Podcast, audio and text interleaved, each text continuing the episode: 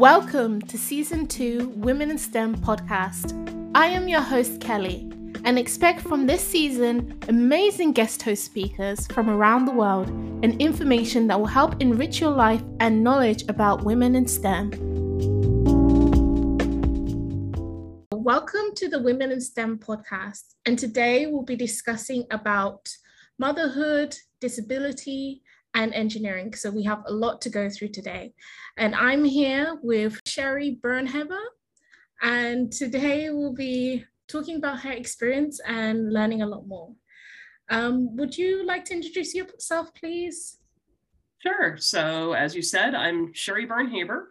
Um, I have been working in tech now for more than 40 years. Uh, I have three daughters. Um, in fact, I'm graduating from being a teenage mother tomorrow. My youngest daughter's turning 20, uh, and I am speaking with you from uh, Silicon Valley. Wow, that sounds amazing. And I, I know if anyone has already look to you up on the internet or look to your LinkedIn, you've already gotten so much information available. But for those who might be new into finding out about you, um, what has been your career path so far? And what's your current occupation? Sure. So, for about the last 15 years, uh, my entire focus has been on uh, advocacy for people with disabilities um, specifically right now uh, concerning technology. And so that field is referred to as accessibility. And accessibility is about making things work, uh, whether it's software or physical environments for people with disabilities. So I started off with a degree in computer science. I did software testing for about 10 years. Uh, at the end of that, I was uh, a senior manager for a major uh, stock brokerage with uh, 6 million users. Uh, then I got involved with some litigation that involved uh, whether or not some software had been sufficiently tested. So the US is a very litigious society. There's a lot of lawsuits filed. And there's this field called being an expert witness. And I'm making air quotes around expert witness where you come in and testify as the expert about what should have been done versus what had been done. Mm-hmm. Um, and when I finished working on that case, I realized that the lawyers didn't understand software, the software people didn't understand the law, and it was a really interesting problem solving exercise that appealed to me. So I ended up going to law school and then uh, in my thinking I was going to do software law. And then in my third year of law school, we discovered that my daughter was losing her hearing, my, my then middle daughter. So um, I ended up going into ag- advocacy for the deaf uh, rather than um, rather than software law. And then from there, uh, ended up going into the field of accessibility. And as I said, that's where I've been for about the last 15 years. Okay. I mean, the next question I was going to ask you is, you know, did your career path go as, ex- as expected? But from what absolutely not. uh, I, have I've done a degree every 10 years, uh, plus or minus. Uh, my family's joking right now about whether when when am I going to start my PhD? Not if I'm going to start my PhD, but when I'm going to start my PhD. So um, so I've definitely done um, a couple of major pivots along the way. Um, I also had a, a six-year uh, stint in, in the middle of raising my children where I was a single mother uh, while I was going to law school. So that was, uh, that was kind of interesting. So um, I have myself a mobility disability, which is congenital. Um, I've had 24 surgeries, I think, at the last time I counted. Uh, so uh, I have the perspective both as somebody with a disability, but also as the parent of somebody uh, with a disability. And so, yeah, that kind of like, I feel like you've kind of already answered the question, but just um, for perspective, with regards to your disability, um, what has this been something that has impacted your career? And if so, in what ways has it impacted your career? Um, well, I would say definitely it's impacted my career. So I was 25 before the Americans with Disabilities Act passed. So I did uh, my my first round of college and all my uh, secondary, uh, my K-12 education uh, without the protection uh, of any laws saying that you can't be discriminated against because you're disabled. Um, I was fortunate that I in the U.S. I was born in the very first year, or I went started school in the very first year, where main where children were going to be mainstreamed. So if I'd been born a year earlier, I would have been shunted off to the special school for kids with disabilities. But instead, because my disability was only physical, um, I ended up going uh, to school with uh, with non-disabled classmates, um, and I, you know, I'm a very strong believer in mainstreaming because I think um, that that definitely um, impacted you know who I ended up being. Um, I was also very fortunate that um, I was born to college educated parents. Uh, there was never any expectation that I wouldn't go to college. You know, my my parents treated myself and my sister equally. So um, there a lot of times kids with disabilities. Um, they're, they're expected to underperform. And when you lower the bar, that's the bar the children end up meeting. Um, so my parents had a very high bar uh, for me, and uh, and I think I met that. And one thing I noticed in your LinkedIn bio is that you said you're an inclusion leader. So what does that mean exactly? So in the US, uh, typically in corporations, we call it DEI, diversity, equity, and inclusion. And some of the larger companies in the US include disability in that. Um, many companies do not. So that's one of the things that I write about quite frequently is how companies are missing out when they exclude disability um, from their DEI uh, approaches because uh, disability affects 18% of the population. We're actually the largest minority out there if you look at disability as, as a single thing. So uh, so that's uh, one of the areas that I focus on is uh, disability. And then I also do focus on, you know, women in STEM. I do a lot of work with uh, Girls Who Code or Black Girls Code uh, and boot camps in non-traditional education environments where I teach people who might be um, underrepresented uh, minorities. I teach them how to do accessibility, which is the, the software specialty uh, that I work in. And how can people be allies to inclusion? How can people, um, you know, how best would you want people to help other people who are experience who have disabilities and are struggling with it or want to have more visibility?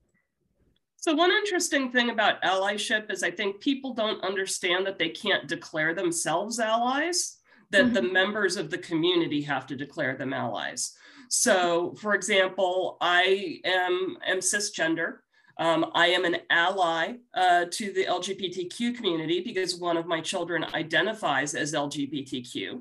Um, but the, that community named me an ally. I didn't name myself an ally. And mm-hmm. I gained that allyship by doing things like going out and campaigning against Proposition 8, which was a, a, a gay marriage uh, proposition in California many years ago, um, and uh, you know working with fundraisers and doing doing various events.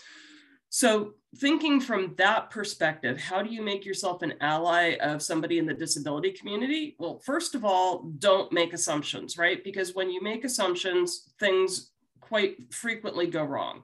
The person with a disability, especially if it's a long-standing disability, they know what they need, right? So I'll give you an example. Um, a lot of times, uh, if I go to a conference and I put on the conference uh, that I'm a wheelchair user, they'll they'll keep a seat out in the back row for me so that I can fit my wheelchair in, and they think they're doing me a favor. Um, but in fact, I also have glaucoma, which is a hidden disability, and I prefer sitting in the middle.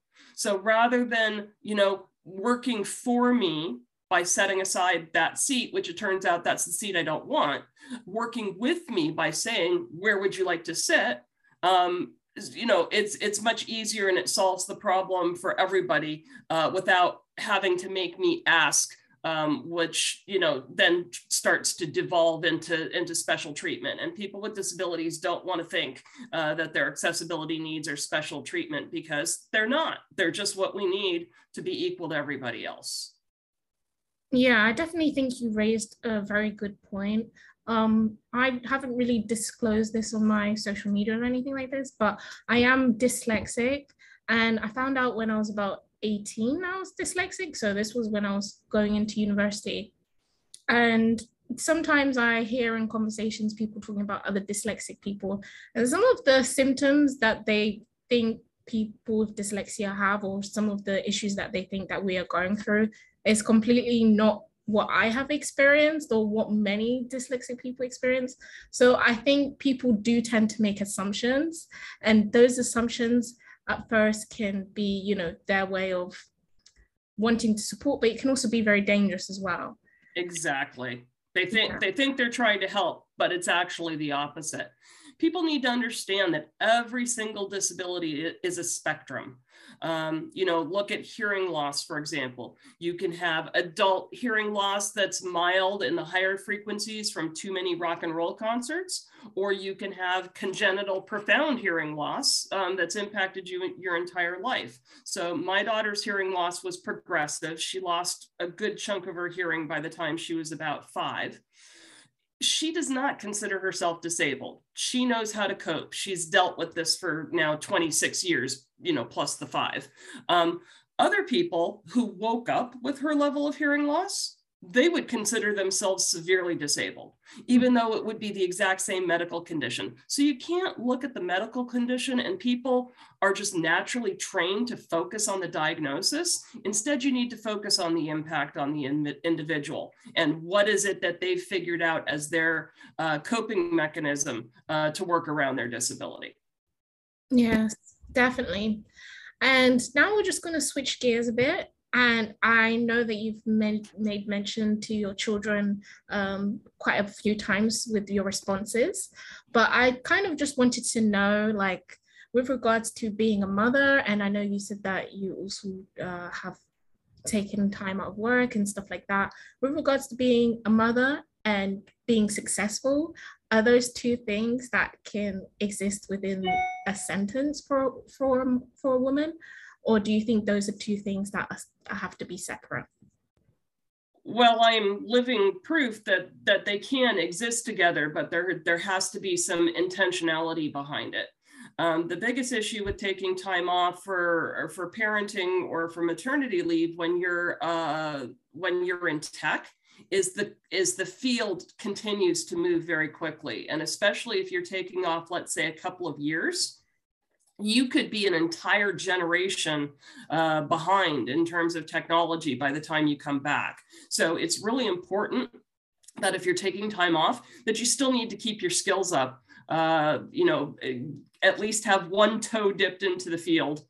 Um, so that uh, when you come back, the first question is going to be, well, you know, did you keep up with the technology while you're gone? I mean, especially if you're working in an area like cybersecurity or machine learning that's literally changing on a month by month basis, it, it, it is quite important to keep up with what's going on. And just to add on to what you've said, I know here in the UK, there are some initiatives for women returning to STEM, um, especially like in tech. So if you are a woman who's maybe been out of work for a while for whatever reason, you can maybe look into that to try and get the support and um, making sure that you're going to an employer that's not going to hold that against you by any means. Yeah, v- VMware has a returnship uh, program called Taara. It's T A A R A, and it's focused in India. Uh, but we help women who've taken breaks uh, for for whatever reason uh, to get back into into the tech field. And with regards to, you know, being a mother and managing all of that, how, what has been your best advice or what would you recommend for work life balance? Work life balance. Um, so, my first daughter uh, spent about 20 hours a week at the ice rink uh, for several years. She was a competitive figure skater and uh, hockey uh, player. And so, um, I actually did most of my studying for the, the, the law exams uh, for what we call in the US the bar uh, I, I, did most of my studying at the at the ice rink while she was uh, in sometimes in the car because it was really cold in the ice rink and I don't like cold. Uh, but anyways, uh, you know, multitasking is, is, your friend. And when I say multitasking, I don't mean doing two things at the same time necessarily because that's uh, something that people think works, but works better for some people than others. Um, but actually combining uh, two things. So, you know, for your waiting time, you know, go you know go to a webinar uh, you know read read a couple of magazine articles uh, that are relevant uh, to your work um, i've done you know countless uh, what uh, zoom calls from my car while i was you know waiting to pick up children in, at school or you know at doctor's appointments or what have you um, but uh, there, there really can't be a whole lot in the way of wasted time, especially when you're a single mother. I know my my my daughter with hearing loss said that she was 12 before she realized that not all moms did vocabulary exercises in the car with the children. so I made them all do it together. I didn't mm-hmm. want my my daughter with hearing loss to think to to feel singled out. Yeah. Um, and she, she thought that was normal. She thought that's what everybody did. but we do spend a lot of time driving in the US, especially in mm-hmm. California, uh, because yeah. California is such a big state. So, you know, the a similar example for the UK might be, you know, reading a magazine article while you're on the tube, you know, with your children, you yeah. know, to go to go shopping or something like that. Um, just you know, try try to make use uh, of, of all of the um, time that you have uh, to, to really uh, stay up uh, with what's going on um, in your field. Yeah, I can definitely see how that can be useful. And I know oftentimes with mothers, uh, time tends to be something that seems to run away quite a bit. So definitely making sure to utilize those breaks or times when you might have a bit of free time to make sure that you stay up to date with the latest technology. Yeah, it does require planning. I mean, you'd yeah. have to, for example, download uh, articles or podcasts that you, you know, kind of have a backlog on your phone so that if you don't have an internet connection, you still you still have that um, material available to you. Yeah, definitely. And so I know you said that you're very passionate about women in STEM. And with regards to you know we're, we're, we have this podcast here to try and help and empower women but what has been common mistakes that you've seen women in stem make I, I think honestly the, mis- the mistakes are made before the women decide to go into STEM. So, um, you know, you get a lot of uh, girls, you know, at that point, because they're not women, dropping out of math, dropping out of science because they're not getting the support that they need to be successful. Um, and I think that's where the where some of the, you know, that's where the pipeline problem starts, right? Uh, when I did my computer science degree, uh, it was about 90% men, 10% women, because this was back in the 80s. Um, and then there was kind of a peak sort of in the mid 90s, and, and now it started to drop off again. Um, so I think uh, the mistakes aren't the women's mistakes. The mistakes are the lack of support um, in the environment that they're in to, to make the choices to either go to STEM or stay in STEM. Um, because like I said, it's it has to be intentional. Uh, being, being in STEM doesn't happen by accident.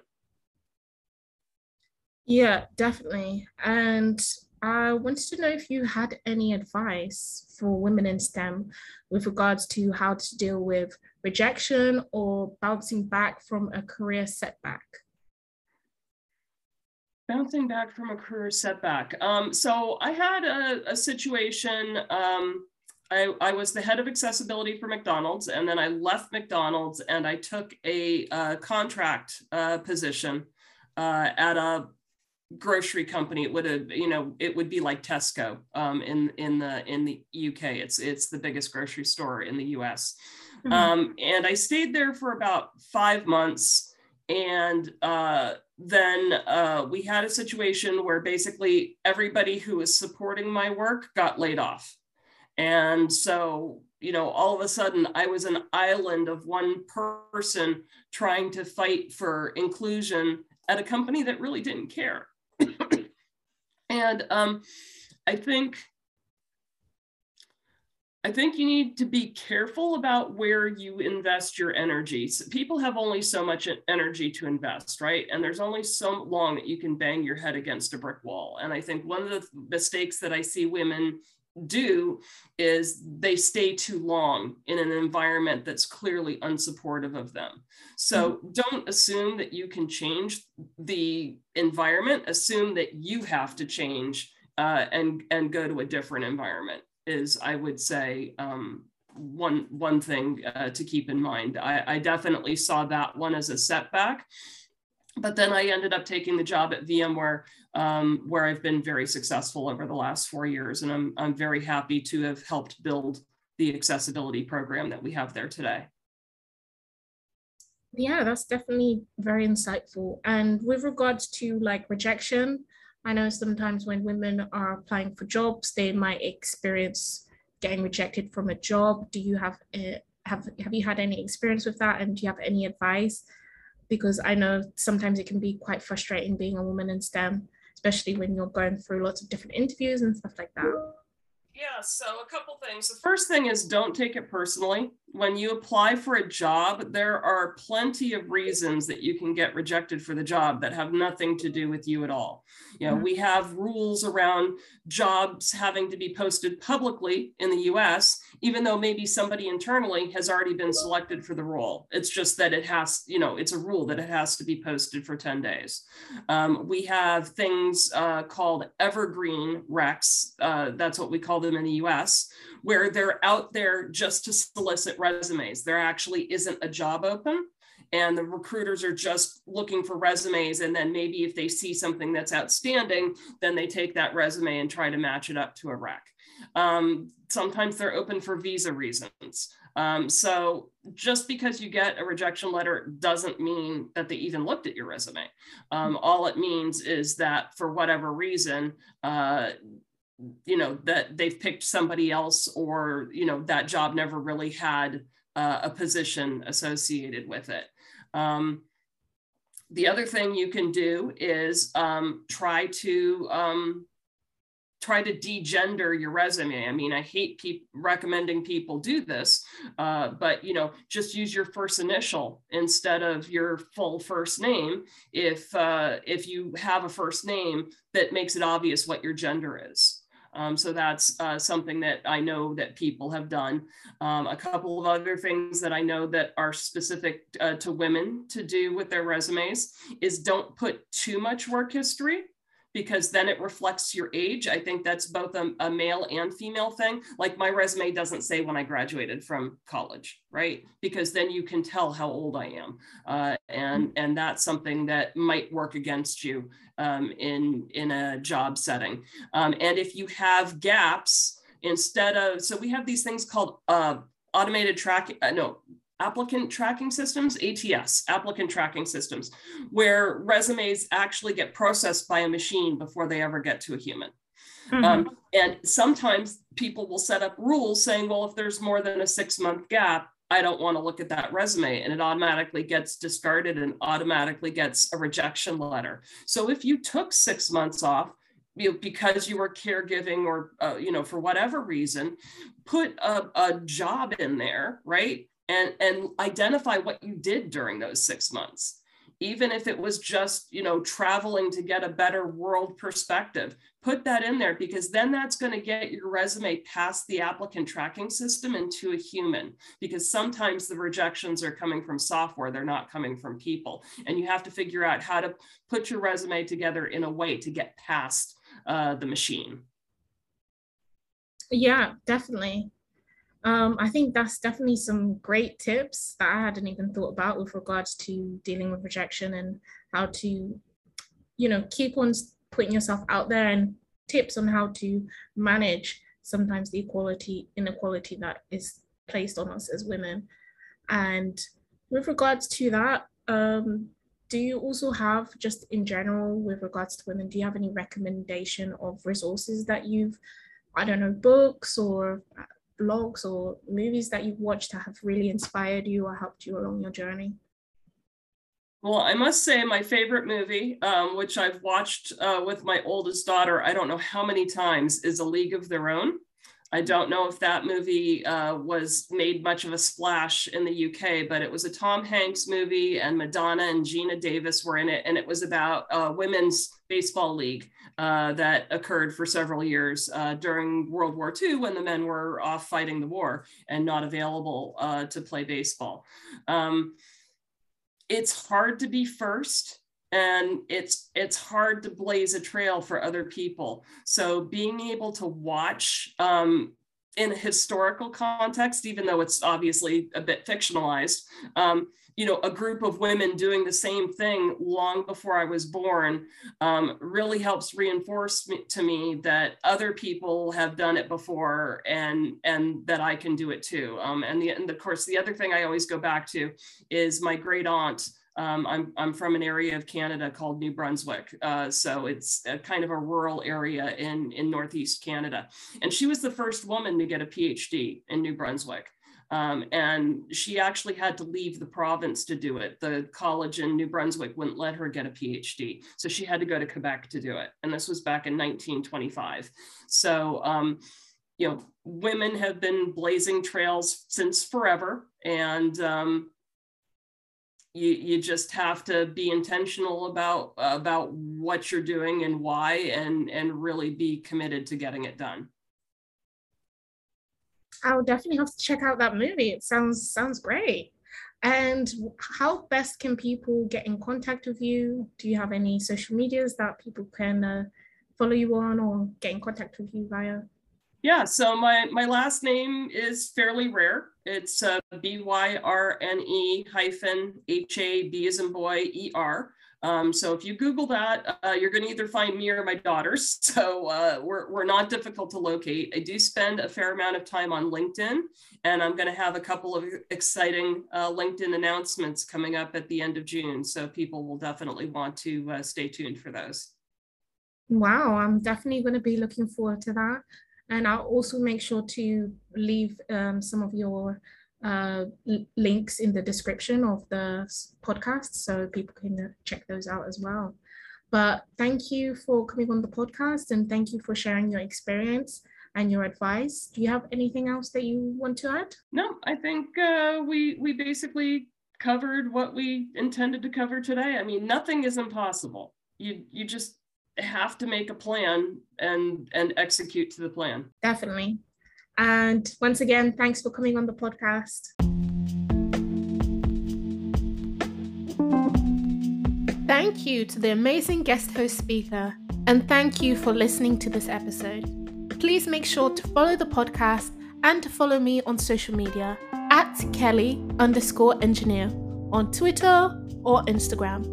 As well as please make sure to check out our new YouTube channel called Women in STEM podcast to see our latest episodes visually. Until next time, bye!